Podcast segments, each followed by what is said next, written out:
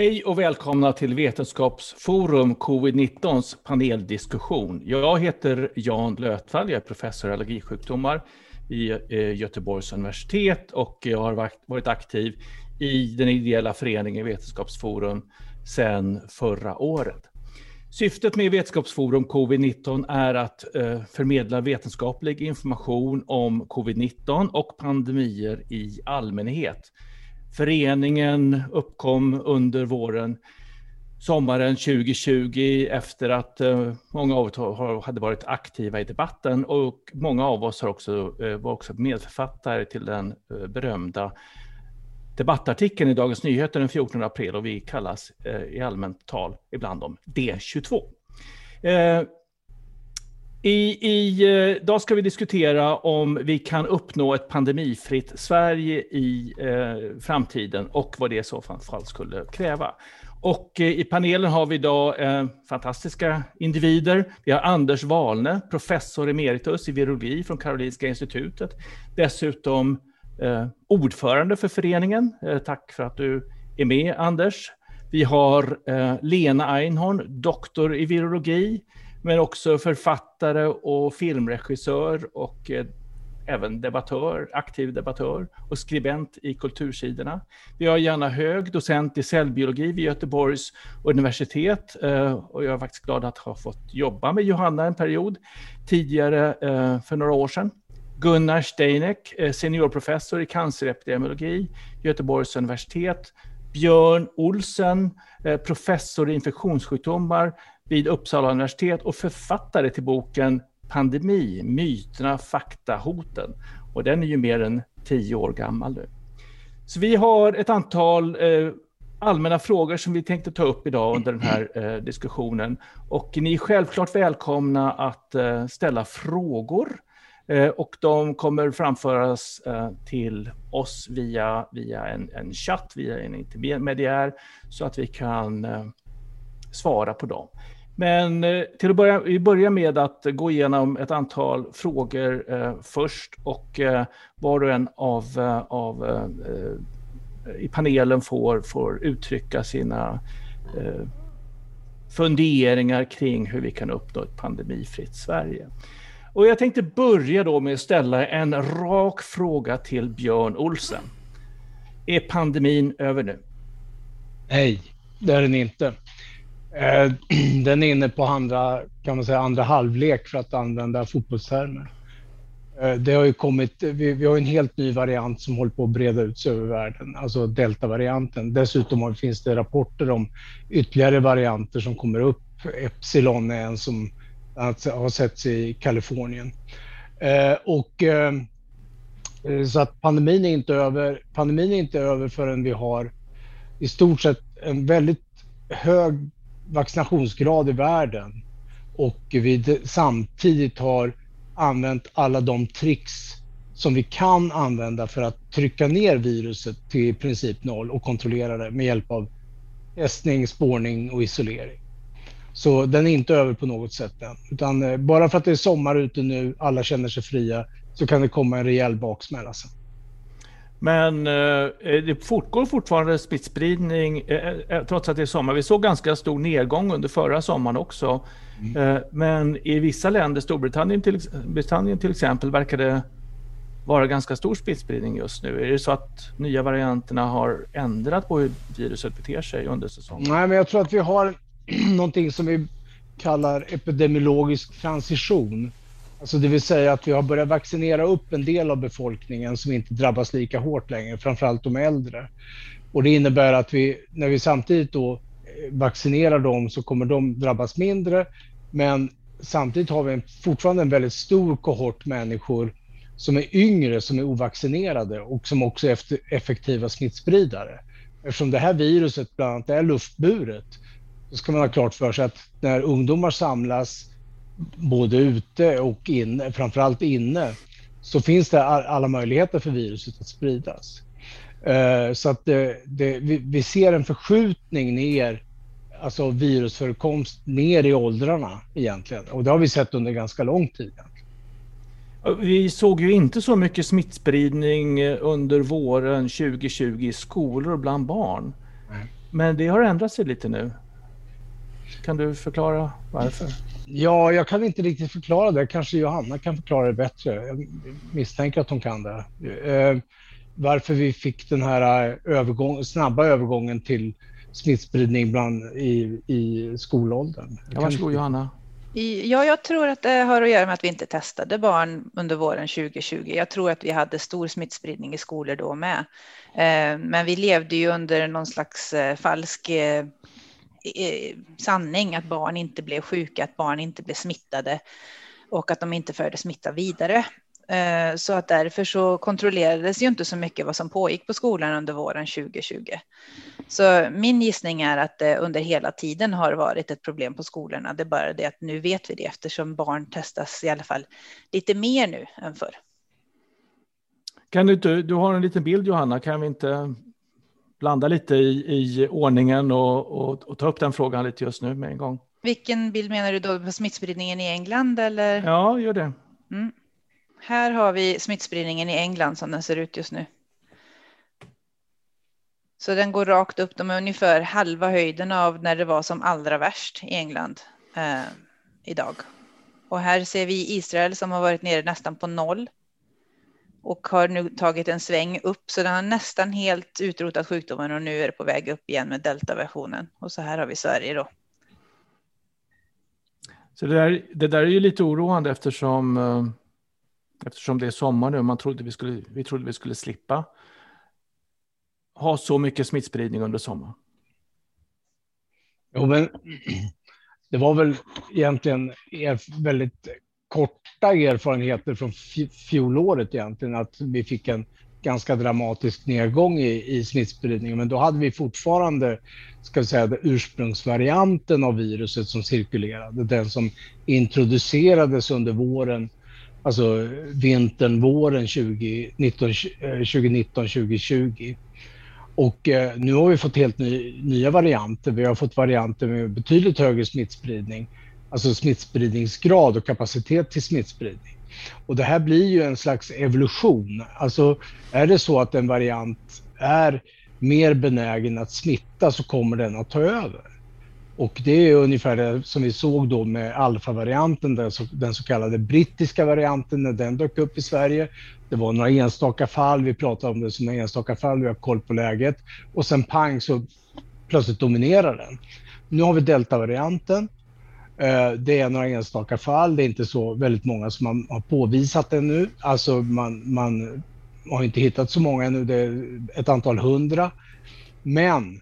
den kan komma med raketfart egentligen med tanke på att den har en mycket högre, alltså den är mer smittsam än alfavarianten är, den brittiska varianten. Så upp till fyrtio till sextio procent mer smittsam. Och så att det, det här är ren evolution. Det, det är liksom bara en, det är en konkurrens mellan olika virus. Fortfarande är det så pass många människor som faktiskt inte är vaccinerade. Så det finns väldigt, väldigt många människor där ute som fortfarande är mottagliga för viruset.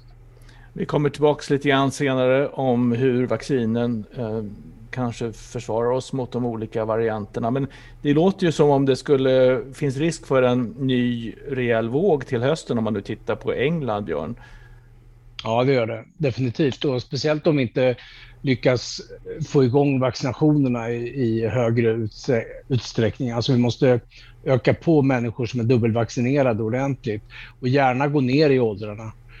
Så att vi kommer ner i bland ungdomarna och också vaccinerar dem.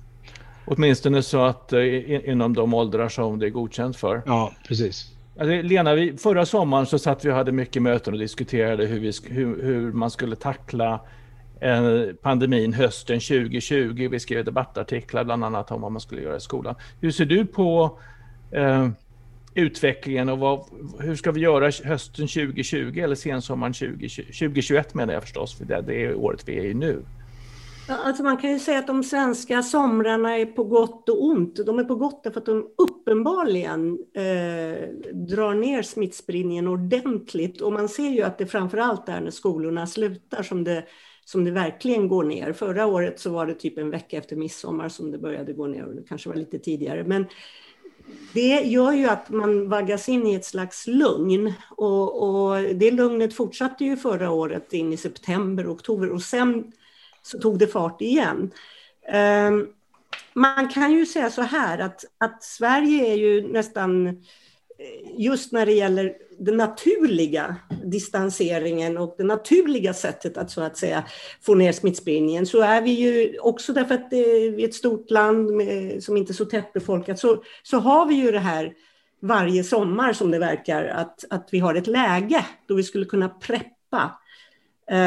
Men samtidigt så blir vi väldigt lätt lurade att, att, att det är över. Och man, man kan ju verkligen titta just på det här fallet Israel som ni nämnde. Därför att Israel hade alltså den tidigaste mycket stora vaccintäckningen. Alltså redan i april kom de upp i sextio procent av hela befolkningen som var dubbelvaccinerad. Och där har de sen legat. De har liksom, sen har de stannat lite grann på den nivån. Och det räckte, därför att de kom ner nu till ungefär tio fall per dag i en population på nio miljoner. Och de hade alltså legat på åtta tusen fall per dag i januari. Och det verkade alltså som att de hade uppnått flockimmunitet trots att skolorna var öppna. Skolorna är fortfarande öppna. Men så för en dryg vecka sedan så hände plötsligt någonting. Då gick man upp till etthundratjugotre fall per dag. Och sen tre dagar senare så var man uppe i tvåhundranitton fall per dag. Och nu är man uppe i trehundraåtta fall per dag. I snitt kan man väl säga att man ligger närmare trehundra fall per dag. Och igår kom det ut en, en så att säga, prediction från Hebrew University of Jerusalem att om, om, om inte fler restriktioner införs så kommer de ha tusen fall per dag inom två veckor.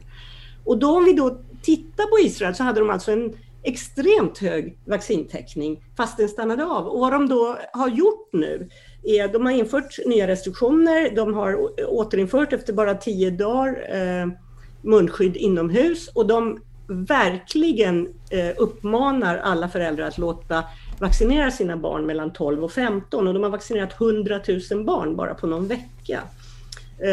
Så att en stor del av, av barnen blir nu vaccinerade och det verkar som att det åtminstone just nu inte ökar.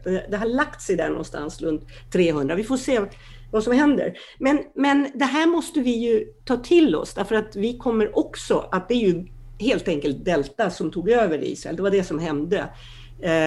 Eller tog över. De hade ju väldigt låg smittspridning men det som tog fart var Delta och de första stora utbrotten skedde i skolor och det var framförallt tolv- och trettonåringar. Och vi ser ju också i Sverige att de här, som, det som bryter trenden i Sverige, liksom, den här uppgångarna, de är också väldigt mycket i Värmland och i Blekinge och så vidare, det är också väldigt mycket skolutbrott, till och med förskoleutbrott. Men vi har inte riktigt samma attityd till liksom hur vi ska stoppa det här i sin linda, kanske därför att vi fortfarande, fortfarande överlag går ner. Alltså vi befinner oss nu från att ha gått från en väldigt hög nivå, ungefär på samma nivå som Israel, medan de går upp från en väldigt låg nivå. Men vi är på väg neråt hittills. Ja, men det är klart att uh, vi har redan delta-varianten i Sverige, det vet vi. Absolut, och vi har, det, vi, har en, vi har en ordentlig spridning, men vi har det här glest befolkade landet, skolorna har eh, liksom, eh, terminerna är över.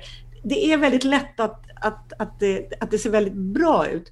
Men eh, det som är det stora bekymret nu, tycker jag faktiskt. Alltså det finns mycket man måste, för Delta håller på att ta över också i Sverige. Men det man måste göra är att preppa inför skolstarten um, i slutet av augusti. Och det gör man ju inte riktigt. Och, och det, det viktigaste sättet att göra det, förutom att då ha flera, rekommendera flera så att säga åtgärder i skolorna, det är ju att omfördela lite grann vaccinationerna. Och nu har man gått ner till sexton sjuttonåringar i Sverige, fast de är ju inte vaccinerade än, men att det är okej. Okay. Men, men, men det har nu, alltså U S A började de vaccinera tolv till femtonåringar redan i början av maj. De har vaccinerat då på en vecka över en halv miljon. Jag menar, det, de, det finns ju ett bra underlag för tolv till femtonåringar vid det här laget, så att man borde åtminstone låta dem, om de vill och deras föräldrar vill att de ska bli vaccinerade, att man ska kunna börja vaccinera Eh, ja. ungdomar redan nu. Vaccinen är ju godkända ner till tolv års ålder, så att eh, det, de är ju redan säkerhetskontrollerade från det perspektivet, så att ja. eh, Och sen finns det, Johanna har en bild som jag tycker är väldigt mm. belysande. Att det, och det är just det som vi nämnde tidigare med Storbritannien. Alltså Storbritannien har gått om Israel i vaccintäckning. De ligger alltså över om vi tittar nu. De, Israel låg ju, som ni ser, väldigt tidigt, väldigt, väldigt högt. Men sen har de plattat ut sig och så har eh, bland annat Storbritannien gått om. Men i Storbritannien har man ju ett jätteutbrott nu. Och men man har använt olika vaccin också. också. I Storbritannien har man använt AstraZeneca Exakt. till stor del. Och i Israel gjorde man ju en studie i princip med ja, eh, Pfizer-BioNTechs eh, vaccin. Ja. Så att... Eh, ja. Men, men för förra veckan så, så gick alltså bland fem till nio-åringar i Storbritannien så gick smittspridningen upp med sjuttio procent och tio till fjorton-åringar femtiosex procent. Så det är en ganska dramatisk utveckling bland unga. Så att man måste vara beredd på att börja vaccinera ner i åldrarna och man måste åtminstone så att säga förbereda för det innan skolstart och helst sätta igång innan skolstart. För de som vill förstås. Ja, och jag vet inte om det är så jättestor brist på, på vaccin. Det verkar vara ett stort flöde nu. Ner till arton år i Västra Götaland har jag förstått.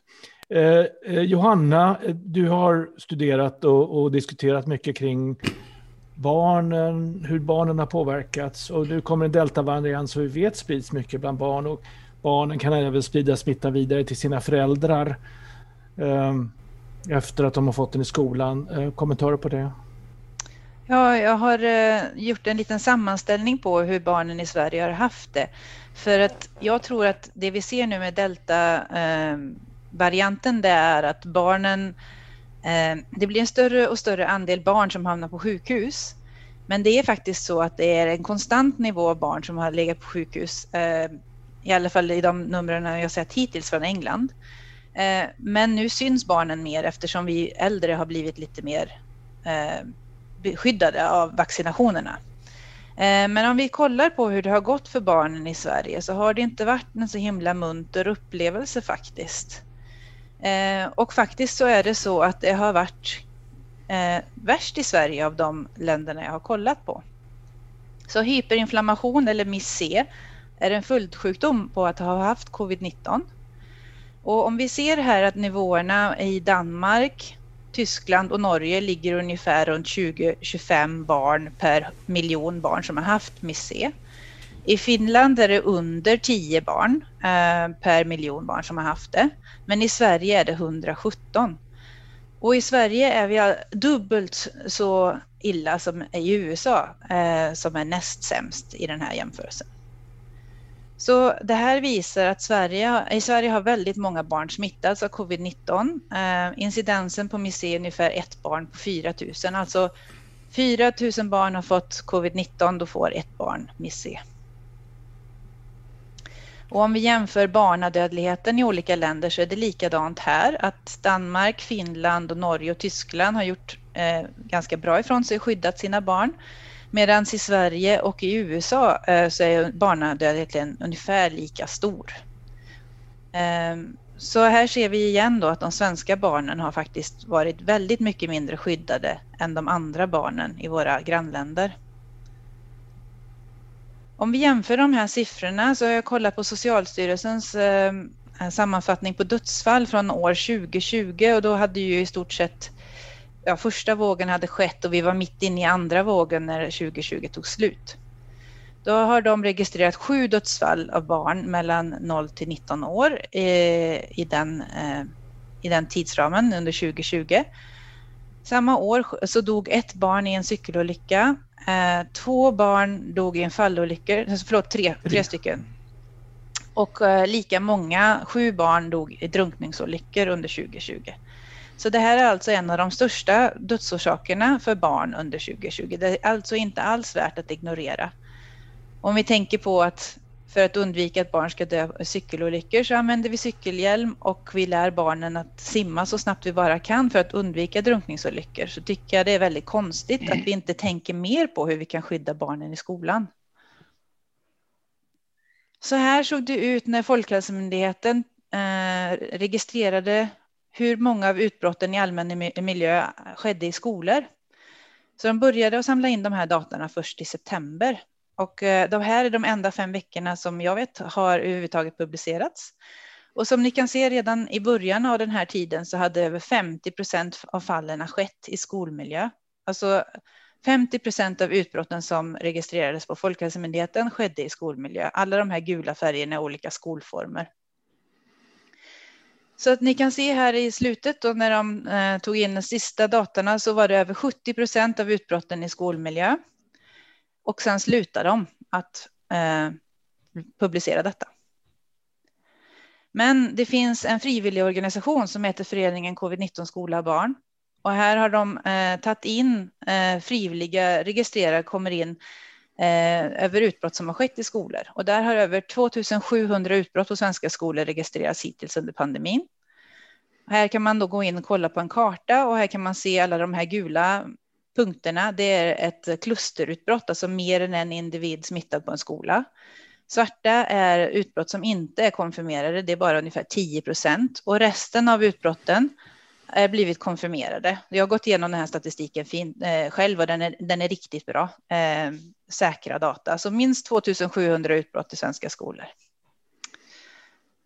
Så det är så det har sett ut för barnen hittills i Sverige. Och det är klart man måste ha det i åtanke när man tänker på hur, hur vi ska försöka göra Sverige så pandemifritt som bara möjligt går. Och, och när, när man hör det här eh, som du säger Johanna så tänker man ju på hur smittar det här viruset. Anders, du har jobbat med virus i många, många decennier, flera decennier. Hur smittar covid nitton? Över ett halvt sekel faktiskt. Eh, ja, helt självklart så är det, det här en luftburen smitta. Det har ju debatterats en hel del och eh, Folkhälsomyndigheten har förnekat det här och även en del eh, virologprofessorer har sagt att det är, är till största delen droppsmitta. Men ska komma ihåg att det tog lång tid innan eh, sjukdomar som mässling och tuberkulos ansågs vara luftburna smittor. Eh, så det, det är tydligen någonting som tar lång tid att få genomslagskraft eller att inse att en sjukdom är luftburen. Men det, det, här, det, finns inga, det finns inga belägg för att det inte är, är, är luftburen och eh, det finns inga, heller inga belägg eller bevis för att eh, kontakter och droppar smittar.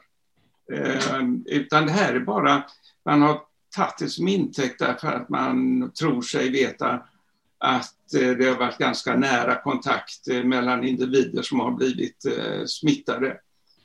Men det förklarar ju inte de här superspridarevent. Vi hade ett i, i Sverige, det här Caféet Bursvik i, på Gotland där en i en orkester smittade samtliga som var på, på den här eh, lokalen utom två som redan hade haft det. Och eh, det är klart att den här som var smittad där eh, gick ju inte omkring och nös och, och, och hostade samtliga gäster i ansiktet inom, en, inom ett avstånd på två meter utan här var det helt klart en, en luftburen smitta. Och vi vet att coronavirus kan eh, infektera via luftburen smitta så det är ingen konstigt alls med sådana här små aerosoler. Och vi har ju hittat, eller man har hittat virus i lufttrummor och så vidare då, virus-R N A. Och här finns då en uppsjö av indirekta evidens för att det är luftburen smitta. Så till exempel som på de här karantänhotellerna har man sett att de som har suttit i karantän har smittat till rummet intill utan att haft någon som helst personlig kontakt eller sett varandra men det har då gått via ventiler eller något sånt där över till den andra. Vi såg redan vid första SARS för snart tjugo år sedan att det var en luftburen smitta också. Så att Det, varför skulle inte detta vara en luftburen smitta? Och kan det vara en luftburen smitta en gång så kan det vara en luftburen smitta igen. Och själva verket så eh, det är mest troliga och det är, tror jag att konsensus i hela världen utom i Sverige är att eh, huvudparten av smittan är luftburen, alltså med små aerosoler. Och bland annat därför att det är mycket, mycket lättare att bli smittad inomhus än utomhus. Om man ventilerar så blir du inte lika eh, smittad och så vidare. Vi har nosokomiala infektioner där, där personalen har varit skyddad för både kontakt- och droppsmitta men har blivit smittad ändå. Det finns, eh, jag skulle kunna sitta och rada upp en massa här, men det, vi får helt enkelt eh, lita på vårt sunda förnuft. Och eh, faktum är som sagt var att det finns inte ett enda fall, mig veteligt, där man har kunnat visa att någon har blivit smittad genom en kontakt eller tagit på någonting. Eh, eh, och det är minsann svårt att visa om det droppar också. Det kom ju en del forskning då i, under förra våren om hur länge viruset kunde leva på dörrhandtag och på olika ytor och på kläder. Och det, det på något sätt, och jag gick ju på det själv får man ärligt en namn säga, att, att, att, att det var en viktig, viktig smittväg. Men, men det här med luftburen smitt, Björn vet jag har en väldigt intressant anekdot från Vietnam, och ett, om du anmutar dig, som, som där... Det var väldigt tydligt att, att SARS ett eh, spreds mm. i luften. Ja, kusinviruset SARS ett som alltså för tjugo år sedan drabbade då framförallt Sydostasien men även Kanada, Tyskland och några andra länder. Eh, och då, är det, då var det så att det, i Hanoi så finns det två stora sjukhus. Dels eh, Bach Mai-sjukhuset som är ett eh, ganska enkelt sjukhus. Uh, inga stora faciliteter, de har i och för sig det mesta man behöver, men, men uh, det var inte lika, ska vi säga, avancerat som The French Hospital, och uh, på The French Hospital hade man isolerade rum för varje SARS-patient som man la in. Man hade också A C, så att man hade A C som gick i, som alltså var seriekopplade på något sätt mellan rummen, och man fick en effektiv smittspridning mellan rummen och även till personalen. Medan den eh, läkaren som då hade hand om SARS-patienterna på Bach Mai-sjukhuset, det enkla statliga sjukhuset kan man säga, det han gjorde, det var att upp, för det första la han alla patienter med SARS i samma sal. Och alltså klassisk kohortvård. Sen öppnade han alla fönster. Och de hade inte ett enda fall av eh, smitta från, eh, från patient till personal. Så där, och även där hade man mycket, mycket lägre dödlighet jämfört med The French Hospital. Så det säger lite grann om alltså, sunt förnuft och teknik, alltså ko- kontrasten däremellan. Så att vi, vi har en övertro ibland på att bara vi ventilerar ut luften med hjälp av trummor så, så kommer allting att bli bra. Men ibland är fönster så otroligt mycket bättre. Så där håller jag med Angela Merkel som tyckte att man kunde öppna fönstren för skolbarnen under, under lektionerna. Det här är då första förslaget på hur vi kan uppnå ett pandemifritt Sverige. Det är att minska trånga utrymmen och mycket mm. folk på en plats och, mm. och se till att, att luften byts ut inomhus så mycket som möjligt, att inte få många på en liten yta för, för mycket. Lena? Nej, jag tänkte bara nämna det här tidiga Diamond Princess-fallet som ju så att säga, det har, det har liksom skuffats bort till historien, men det är ju faktiskt väldigt fascinerande där, där ökade det hela tiden. Alltså de, de satte ju in, de isolerade människorna i sina hytter. De fick inte lämna sina hytter utom att de fick gå ut och gå på däck eh, vissa perioder under dagen. Men annars var de helt isolerade i sina hytter och personalen serverade dem eh, maten. Så, så att säga. Och det spred ju mer och mer och mer och mer. Alltså det var till slut så var det väl, jag tror det var en tredjedel av dem på, på skeppet som blev smittade. Och då försökte man säga att jag personalen hade andats in i maten eller vad det med. Alltså, maten ställdes ju utanför. Men det är ju väldigt rimligt att anta att även här att det handlade om antingen ventilation eller om det var korridorerna som någon hade gått i och så vidare. den, den smittspridningen var alldeles för stor för att kunna förklaras med en droppsmitta. Ja, det är samma sak med stora gudstjänster och, och den ekumeniska mötet i Göteborgs skärgård som spred, gjorde många smittade. Anders? Ja, det finns, det finns ju förfärligt många, så vi kunde sitta och bara prata om det här, men jag bara tänkte på att... Nej, det ska vi inte göra. En, en, en kinesisk studie på en restaurang där de hade ett utbrott. Och det var en, ett indexfall som satt vid ett bord, och det var arton bord i den här restaurangen, och de satt långt från varandra. Och där hade de videokameror, och så kunde de, hade de suttit och, och räknat alla kontakter, nära kontakter mellan gästerna. Och det var tretton tusen nära kontakter under den här lunchen. Och de hade räknat och tittat på eh, när man hade pillat på bord och allting sånt där. Det var fyrtio tusen eh, sådana kontakter. Och man kom fram till att det fanns ingen som helst korrelation mellan nära kontakter eller det andra, men däremot luftströmmarna. Så man kunde då säga att så kallade fumites, det vill säga infekterade ytor, de smittade inte vid det här tillfället. Och inte nära kontakter smittade inte, utan det var luftburen smitta.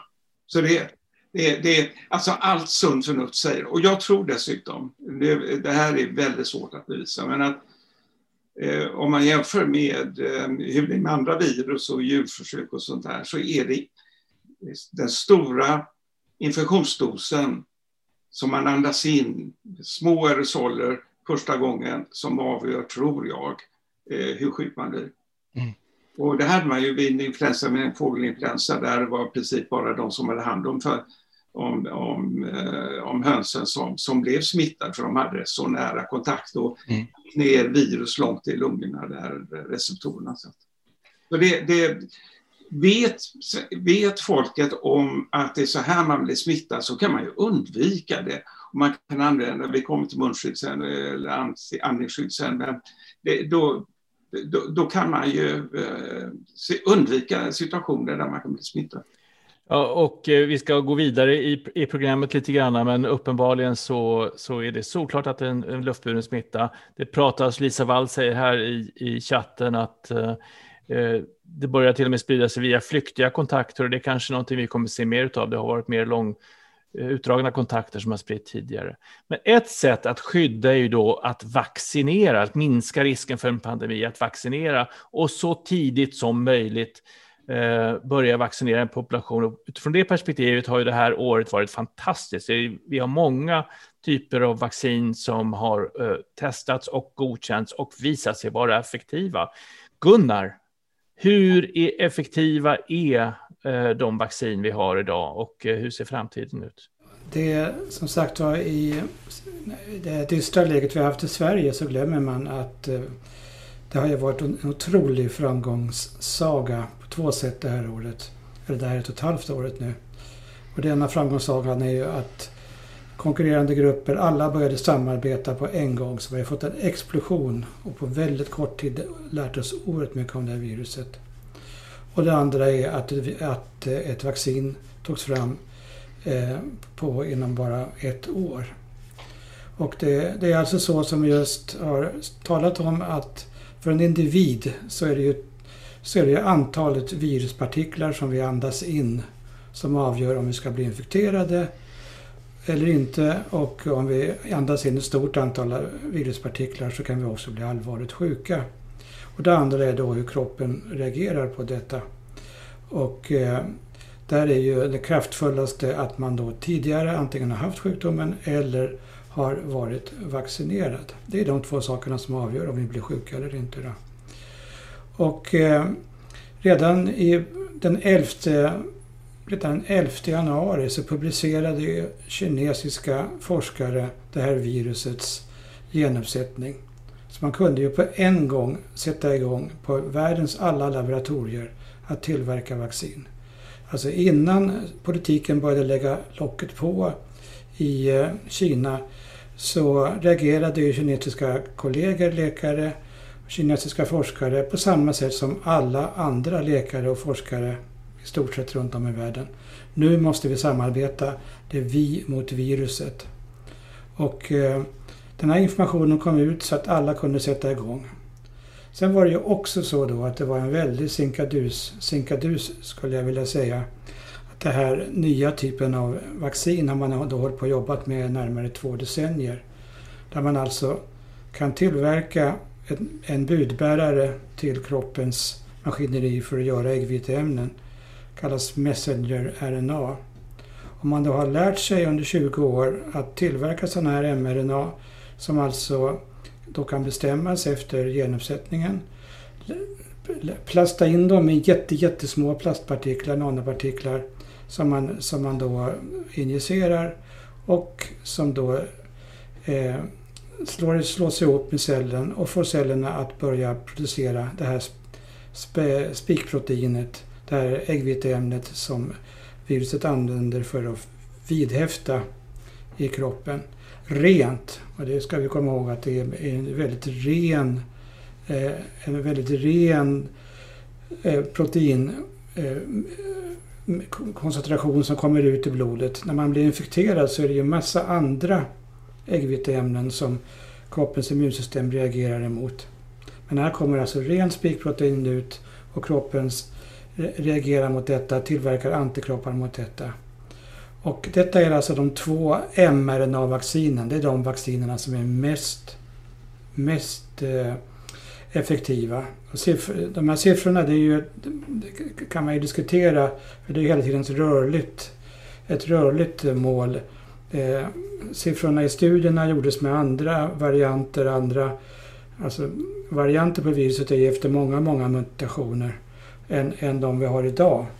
Men även befolkningsstudier av olika slag, epidemiologiska studier, tyder ju på, det kom, jag, kom en från U S A nyligen, att det är över nittio procent. Och om vi ska sätta det i sitt sammanhang så är vi ju van vid att vaccin, typ influensavaccin, att det är en effektivitet på grovt sextio till sjuttio procent. Så här är ju en effektivitet på vaccinerna som vi aldrig har sett tidigare. Och en snabbhet att det kunde tillverkas under ett år. Och när det kommer nya varianter nu så kan man skräddarsy vaccin. Så att man har ju redan gjort, om jag har förstått det korrekt, den information jag får, eh, skräddarsytt nya mRNA-vaccin som, som tar även den här delta-varianten.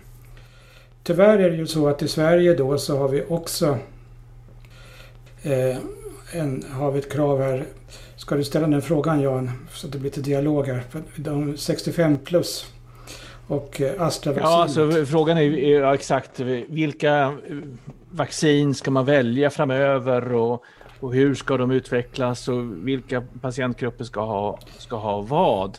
Eh, I Sverige har ju då eh, sextiofem plus under de senaste månaderna fått eh, AstraZeneca-vaccinet, så då är virusbaserat eh, vaccin, men som inte har samma effektivitet. Är det det du... Nej, alltså det, det, tack för frågan. Det är ju så att det är ju en, en, en, det är ännu ett dystert beslut när man alltså inte får något annat än, än, än Astra i, i, till exempel i Stockholm om man är sextiofem plus. Alltså först fick man inte komma hem till sjukhus, man fick, inte, man fick morfin istället för styrgas för att komma över den här krisen på några dagar. Man fick inte tillgång till intensivvård. Man, man, det har ju varit en mängd beslut här som, som har varit väldigt dystert om man har varit sextiofem, sjuttio, sjuttiofem, åttio år gammal. Och det här är ytterligare ett sånt. Och många av oss tycker att det är totalt moraliskt fel, det beslutet. Utan, utan självklart så ska de... de äldre som nu har isolerat sig under lång tid får tillgång till det mest effektiva vaccinet. Och vi vet att AstraVaccinet är mindre effektivt från en studie först i, i Sydafrika, men sen har, har vi också sett de här befolkningsstudierna. Och det som vi nu har sett under den här eh, trettionio minuterna från Storbritannien kan ju till viss del bero på just att AstraVaccinet inte är effektivt mot den här nya delta-varianten då. Så att eh, vi har en fantastisk framgångssaga. Det, industrin, eh, myndigheter, inte minst den amerikanska myndigheten i förra administrationen pumpade ut pengar för att eh, industrin inte skulle behöva ta ekonomiska risker. Forskare samarbetar, även E U har pumpat ut pengar. Vi har fått tillgång till, till vaccin och vaccinsamordnaren sa ju att vi, har, att vi har ett överskott på vaccin nu snart här i augusti-september. Så jag ser inga problem med att vaccinera ner till tolv års ålder. Eh, eh, eh, och, och vi får ju verkligen glada att den här mRNA tekniken har fungerat så bra. En sak som, innan vi släpper den här frågan så vill jag fråga Anders kort om, om varianter. Vi vet att eh, bolagen har redan börjat utveckla vaccin mot varianterna. Det första jag hörde var väl eh, den sydafrikanska eh, eh, beta-varianten i det, va? Ja, det... Och, eh, och när, och, men, men vi har inte hört riktigt eller fått information om när de kommer ut till oss, så att säga. Jag vet ju, det vet vi inte. Jag, att, att det är på gång, det vet vi. Och att det görs kliniska studier. Då. Den, amerikan, den sydamerikanska och den eh, syd, eh, sydamerikanska, brasilianska och den sydafrikanska har ju samma typ av mutation. I, en, i position fyra åtta fyra har den negativt laddade aminosyra blivit en positivt laddad på samma sätt. Och det ändrar strukturen på virusets proteiner, ja. Som förändrar då spike-proteiner ganska ordentligt. Och den, det, har man fått den, då, då fungerar inte de antikroppar man fått från det ursprungliga vaccinet speciellt väl, utan man kan bli då smittad. Och då har man ju satt in den i, i nya varianten. Och det har även Astra gjort i sitt. Och eh, jag såg en blänkare, dock inget vetenskapligt arbete, att man... att det fungerade väl, och någonting som man var lite rädd för där är ju att när man kom tillbaks med en, en liten förändring på ett tidigare vaccin, att när man kommer med den förändringen som man vill då att de tidigare vaccinerna ska nu känna igen det här nya, så, så bryr de sig inte om det utan de bara känner igen det gamla och, och, och förstärker immunapparaten och, och lämnar det nya därhen. Men det hade man inte funnit hos sådana som man vaccinerar med den gamla varianten, utan de hade reagerat på det nya, så det ser ju hoppfullt ut. Innan vi går över på, innan vi går över och diskuterar munskydd så vill, vill Karl Mattsson påminna oss om att HEPA-filter faktiskt kan vara ganska effektiva eh, på att minska mängden virusprotein i luften. Det har ju i stort sett alla flygplan numera, därför kanske vi har sett så lite smittspridning faktiskt på flygplan som vi, som vi har sett. Men eh, ja, det är, är luftburet, eh, det är, man kan minska smittspridning genom ventilation eller korsdrag. Eh, munskydd, Anders? Ja, det har ju också varit i Sverige väldigt debatterat, därför att vi har haft en folkhälsomyndighet som som har pratat illa om munskydd från början. Det skulle vara väldigt svårt att sätta på sig ett munskydd. Man behöver i princip ha doktorerat i ämnet för att, att lyckas med det här och, och så vidare. Det, nu finns det ju hur många artiklar som helst som säger att munskydd fungerar. Jag ska bara dra två stycken enkla sådana här. Och det var den första U S A-artikel där man hade tittat på tvåhundratusen människor där hälften bodde i, i områden där det var svårt med social distansering och den andra hälften med områden med god social distansering. Och då visade det sig att, att man hade trettioen procent lägre risk att bli smittad om man bodde i ett område med god social distansering mot den andra. Men däremot om man hade enkla munskydd som det här, här som kallas för kirurgiska munskydd, då hade man sextiotvå procents skydd. Och även i de områden där man inte hade, där man hade låg social distansering. Så det fungerar lika väl i rika som i fattiga områden. Så det tycker jag, det, det är ju... otroligt att man kan reducera eh, från med, med sextio procent bara genom att använda sånt här enkelt. Sen kan man ju gå då på ett lite dyrare... En, en, en kort kommentar där, för nu tror vi ju att de nya varianterna är mycket mer smittsamma. Ja. Och där kanske vi inte har samma skyddseffekt med enkla kirurgiska munskydd. Och då, hur ska vi tänka då, Anders? Ja, då tycker jag att då ska man gå på de här som är, eh, som är F F P två munskydd. Och de är, tycker jag, bekvämare på sig än, än de här kirurgiska munskydden. Och det immar för de täckte så lätt, och så när man har glasögon på sig så immar inte glasögonen igen. Och eh, fördelen med det här, man gjorde en studie i, i Finland där man på sjukvårdsarbetare som då arbetade med väldigt med patienter som hade väldigt höga mängder och sålde omkring sig. Och eh, de som inte hade munskydd eller andningsskydd utan bara visir och annan sån här rymddräktsbeklädnad och sånt där. Där fick tjugofem stycken fick, blev smittade. Och de som använde de vanliga kirurgiska munskydden så var det fjorton som blev smittade. Alltså hälften så många som blev smittade.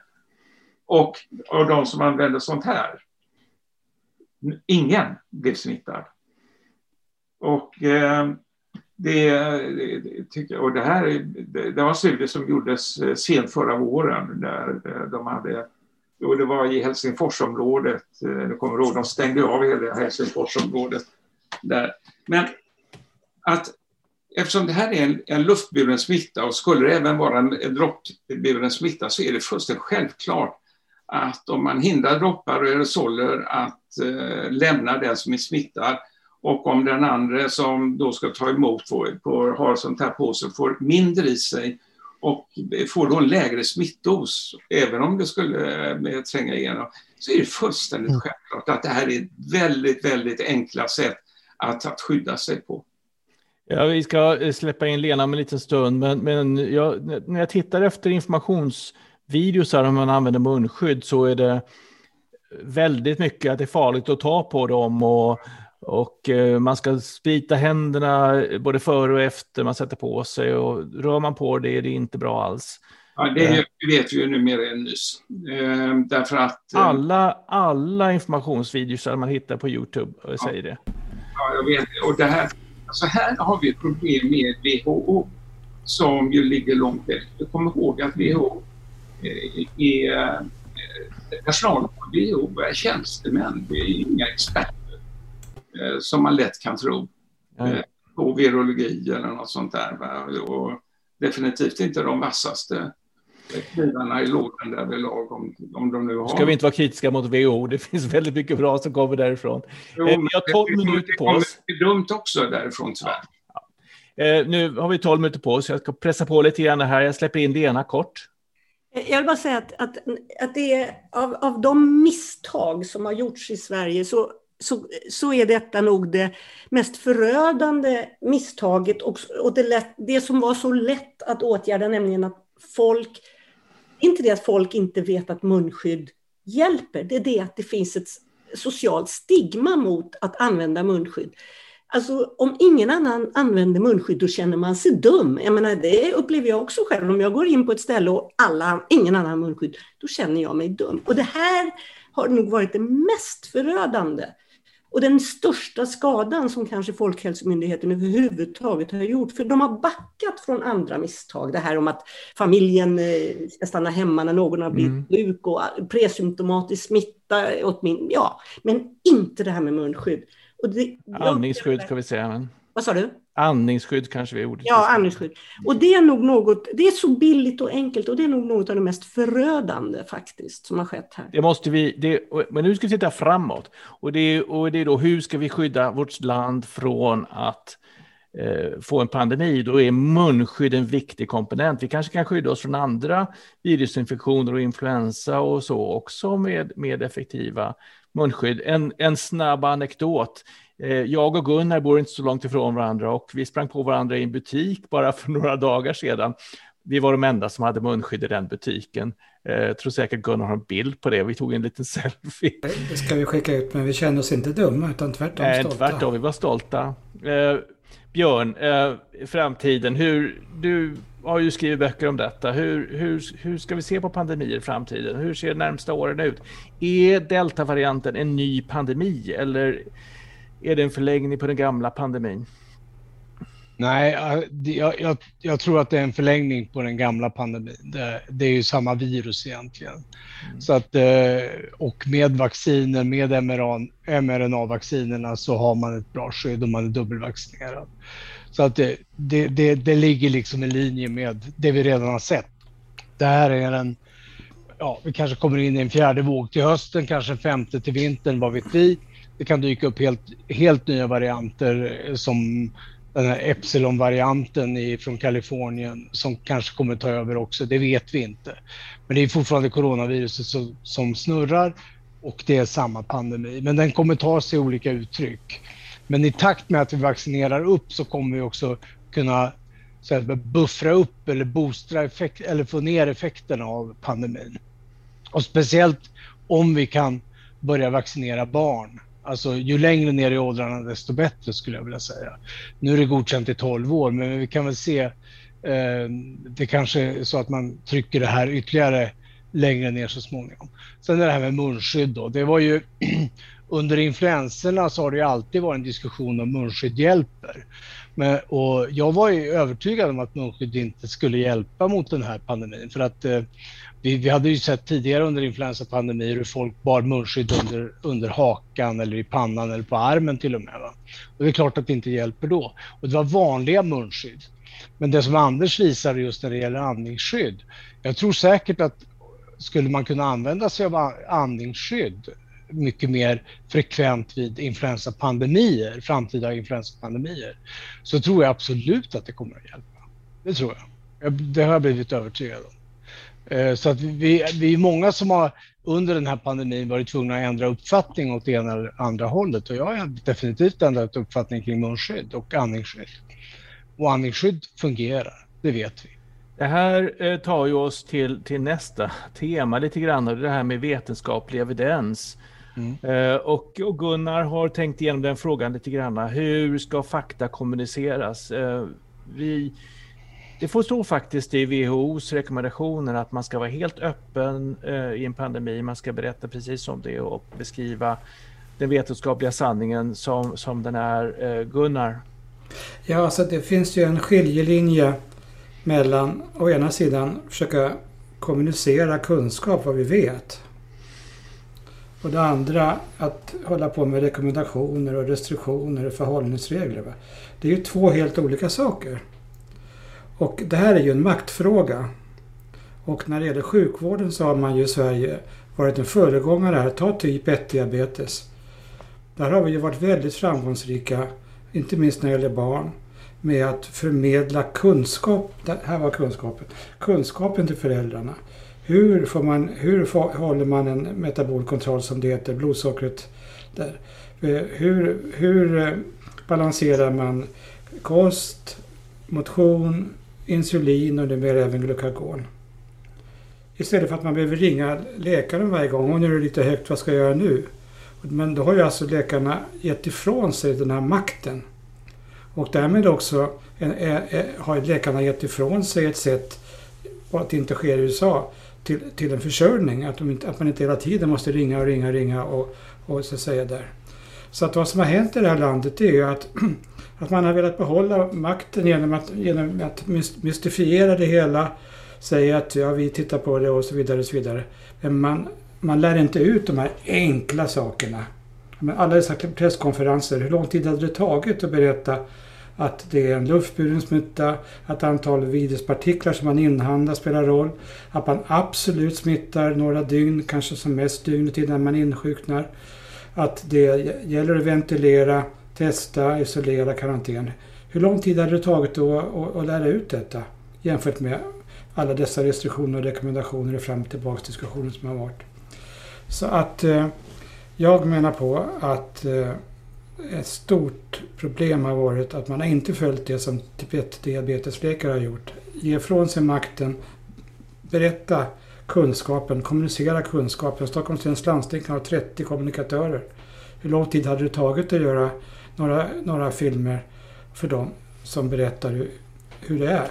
Och det är ju på grund av detta som vi forskar genom Vetenskapsforum covid nitton.